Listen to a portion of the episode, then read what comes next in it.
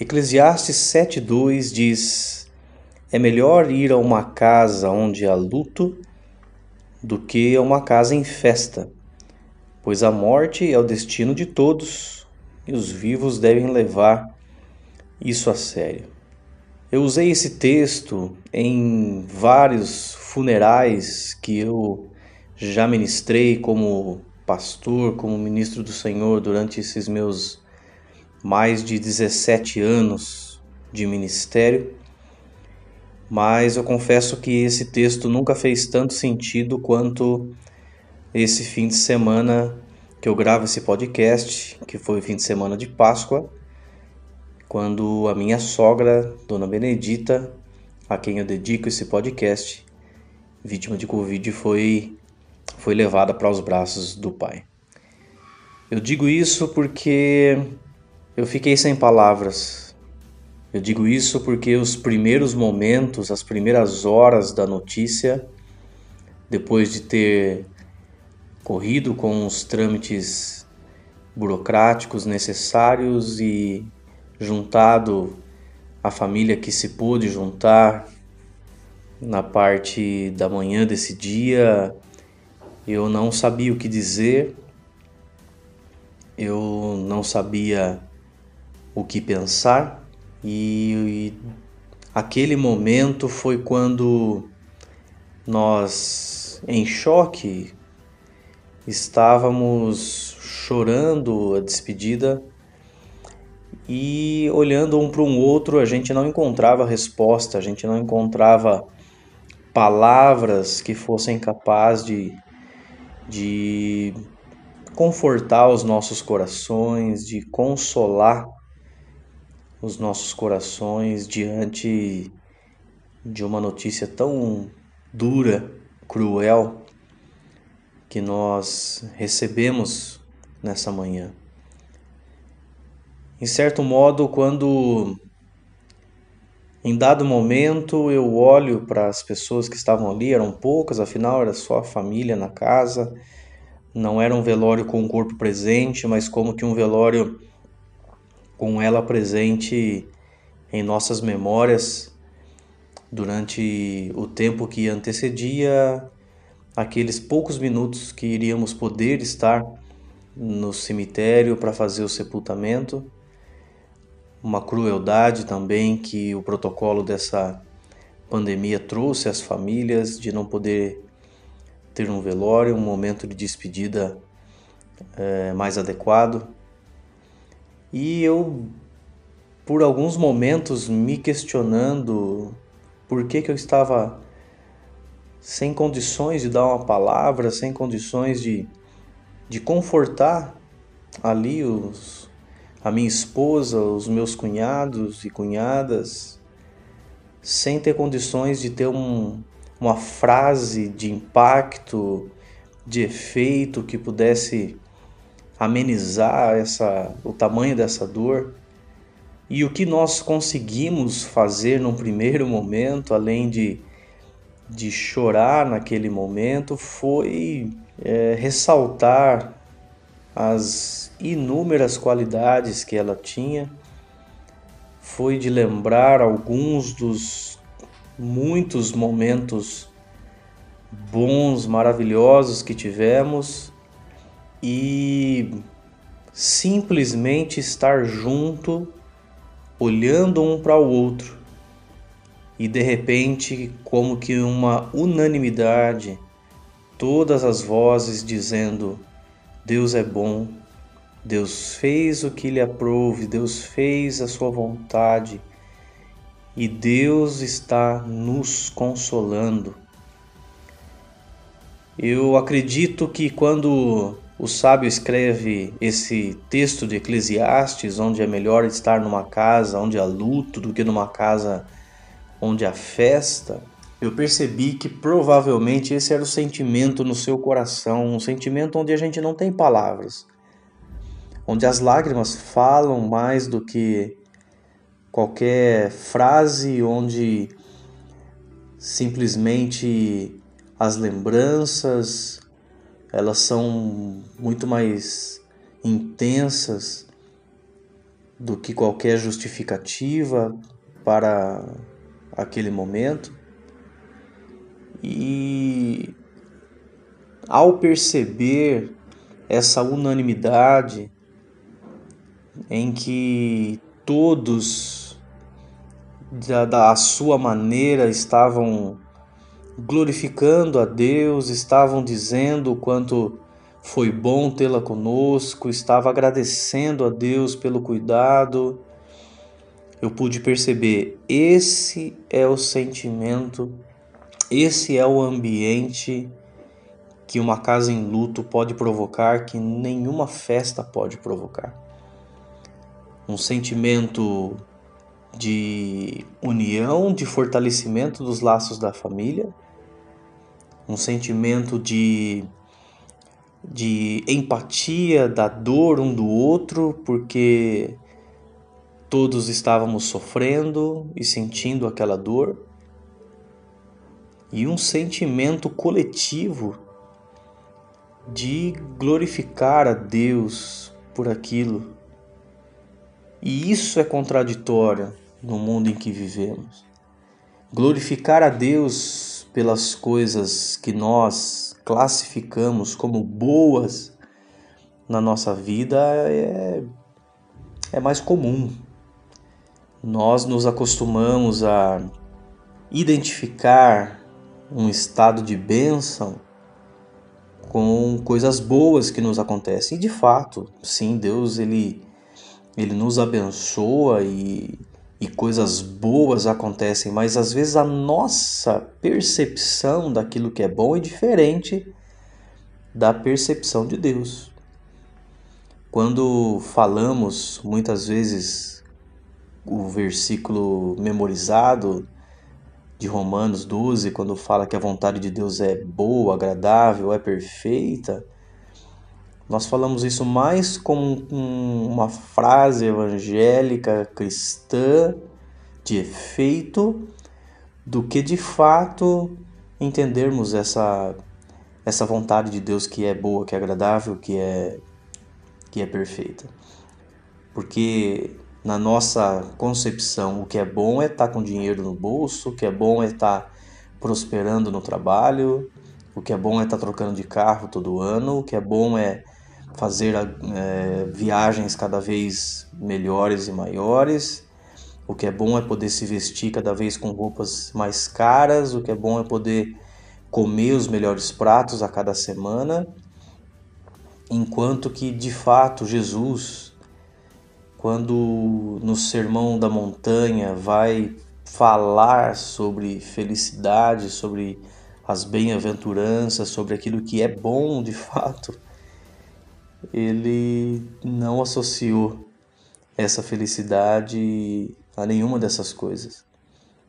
Ele falou que naquele sermão ele estava simplesmente tentando nos alertar de que a percepção de Deus acerca do que é bom, agradável, do que é perfeito é diferente da nossa. Ele fala que bem-aventurados, que felizes, que bom é aqueles que são humildes, que são mansos e puros de coração, que são pobres de espírito, que são misericordiosos, dentre algumas outras declarações de Jesus naquele sermão. E que esses são os bem-aventurados. E dentre essas bem-aventuranças, ele diz: Bem-aventurados são aqueles que choram e a consequência de uma bem-aventurança dessa é porque eles serão consolados. Consolados. E como eu pude perceber isso naquele momento, onde não tínhamos palavras, onde eu, como pastor, não me deixei ser tentado a ficar usando de frases evangélicas, bíblicas, de um momento de luto para tentar maquiar aquele momento, porque era um momento de dor, de chorar. Era um momento de, de chorar. E como foi bom chorar com a família, como foi bom aquele momento. Como foi abençoador aquele momento, porque de fato eu pude experimentar essa declaração de Jesus na bem-aventurança, quando ele fala que bem-aventurado, que feliz é, que bom é para aqueles que choram. Que bom é quando alguém que chora e ela pode ser consolada. Isso não tem preço, isso não tem reflexão que alcance a profundidade, a largura, a altura desse momento onde o Espírito Santo somente tem a condição de vir, de apaziguar aquela dor, tem a condição de trazer um bálsamo que, que consegue trocar de repente um senso que é humano de questionar né, os porquês. Eu, como pastor, já vi tantas pessoas no momento desse, nesse questionamento: por que Deus permitiu, por que Deus não fez, por que isso, por que aquilo, e, e de repente os porquês somem, perdem o sentido quando o Espírito Santo começa a derramar o consolo. Enquanto um falava que bom foi saber que Deus estava cuidando através de bons médicos. O outro dizia que bom foi poder naquela semana tê-la na minha casa. O outro dizia que bom foi poder cuidar de alguma maneira da casa dela enquanto ela não estava aqui. O outro dizia que bom foi poder ter abraçado, ter me consertado numa situação ruim que eu tive com ela. O outro dizia que bom foi poder tê-la. E ela, há poucos dias, completava mais um ano de vida. Não há uma explicação para isso a não ser experimentar essa vontade de Deus que foi boa, que é agradável, que é perfeita e que traz nessa bem-aventurança para aqueles que choram o consolo. Isso é mais do que uma promessa, isso é mais do que uma declaração. Isso veio de alguém que, inclusive, num momento como esse, a primeira coisa que fez foi chorar. Jesus, quando soube da morte de Lázaro e quando ele chega ali na, na, na, na casa, na família, suas irmãs vêm, as duas, cada uma no seu momento, falando: Ai Senhor, se eu, se eu tivesse aqui e tal. E a Bíblia diz onde ele está, né? E quando Jesus chega, onde tinham colocado Lázaro, a Bíblia diz que Jesus chorou. Jesus chorou. E é claro que Jesus tinha toda a autoridade para uma palavra de consolo, para uma palavra de renovo, para fazer o milagre e esse foi o milagre mais pontual no ministério de Jesus, porque foi um milagre físico que aponta para aquilo que vai acontecer com todos aqueles que descansam no Senhor. Jesus faz a declaração, uma das mais usadas, inclusive também em funerais, que ele diz: Aquele que crê em mim, ainda que morra, viverá. Ele fala que Lázaro vai ressuscitar. As irmãs entendem, não, eu sei que no último dia ele vai ressuscitar. Elas já tinham esse ensinamento, muito provavelmente já ensinadas pelo próprio Jesus, que era amigo, que ficava ali ministrando, que Maria aos seus pés ficava escolhendo a boa parte, você conhece a história. E ao fim Jesus ressuscita Lázaro como que nos dando um sinal: olha, aqueles que descansam no Senhor, aqueles que morrem hum, para nós nesse mundo e que estão em Cristo, fique tranquilo, porque ainda que morra, ele viverá. E esse viverá começa já hoje, não numa ressurreição física, que talvez muitos de nós gostaríamos demais que acontecesse para termos as pessoas que amamos mais um tempo conosco, mas ele fala ainda, ele viverá tanto na nossa memória nos nossos corações, porque aquilo que vivemos com essas pessoas que amamos, no caso aqui minha sogra, fica eternizado na nossa mente, no nosso coração. Então, ainda que está morto fisicamente, mas na nossa memória, nos nossos corações, está vivo e muito vivo. Mas muito mais do que nossos corações e nossa mente, a gente sabe que Deus enxerga a morte de maneira diferente da gente.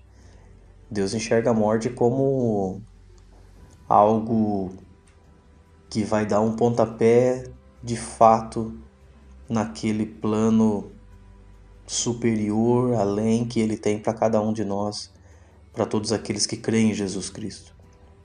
A morte não é o fim. A morte não é o ponto final, não é simplesmente o ponto de chegada. A palavra morte não quer dizer final, não quer dizer destruição, não quer dizer aniquilação. A palavra morte quer dizer separação. Por um momento estaremos separados. E em breve aqueles que estão em Cristo não passarão pelo que a Bíblia chama de segunda morte, que é quando estaremos separados eternamente de Deus. E assim como a minha sogra, todo aquele que creu em Jesus Cristo nessa vida não passará por essa segunda morte. E, assim nós cremos que naquele dia irá ressuscitar, naquele grande dia da volta do Senhor. E nós nos encontraremos e estaremos para sempre num lugar onde não haverá mais choro, não haverá mais dor, não haverá mais tristeza, não haverá lágrima, angústia, medo, coisas que fazem parte dessa vida, coisas que fazem parte desse mundo, consequências de pecado, consequências das nossas ações erradas, herdadas, e nesse novo momento, na Nova Jerusalém, nos céus, na eternidade, nunca mais haverá dor, nunca mais haverá choro. Esse consolo que Jesus prometeu para aqueles que choram, ele será pleno na eternidade. Eu quero terminar aqui para não ser tentado a ficar aqui criando também aquilo que eu disse que eu não tinha naquele velório, naquele encontro com a família, que são palavras e frases de efeito esse podcast, essa reflexão é pura e simplesmente para termos empatia com tantas famílias que perdem alguém que amam, e isso nesse momento onde a mídia fala-se demais dessa pandemia, mas a verdade é que a morte vem por inúmeras situações. Talvez você me ouve e você perdeu alguém por uma outra enfermidade, por um acidente, você perdeu por um por uma um fato isolado da vida, por uma circunstância ou por uma morte natural, por idade, enfim. Na minha família eu tenho tantas situações assim. Tenho meu pai que faleceu por enfermidade de câncer. Eu tenho a minha avó que que faleceu por idade avançada, e eu sei que simplesmente essa palavra é uma palavra para dizer, olha, é numa casa onde há luto que podemos encontrar, mesmo sem as palavras bonitas, certas, mas é ali que nós podemos encontrar corações agradecidos, é ali que podemos encontrar um consolo que vem do Espírito Santo para aqueles que choram. É ali que podemos, de maneira sobrenatural, experimentar todos glorificando a Deus pelo que aconteceu, ainda que com dor, ainda que com lágrimas, mas glorificando a Deus, sabendo que não é um adeus, é um até logo. E aqui fica a minha a minha gratidão eterna a Deus por ter me dado a Benedita como minha sogra, ela que como a gente costuma dizer, né? Ah, foi uma segunda mãe, ela sim foi. Foi uma segunda mãe. Eu poderia aqui tantas e tantas e tantas coisas para para falar, para agradecer de situações em que ela cuidou e me abençoou. A começar por ter me dado a sua filha como minha esposa. Minha gratidão eterna a Deus, meu até logo, até minha, a minha sogra. E a minha palavra de consolo para você que perdeu alguém que ama, que Jesus Cristo possa trazer esse consolo ao seu coração, na certeza de que é um até breve. Logo estaremos juntos, aqueles que creram no Senhor, na eternidade. Que Deus abençoe em nome de Jesus.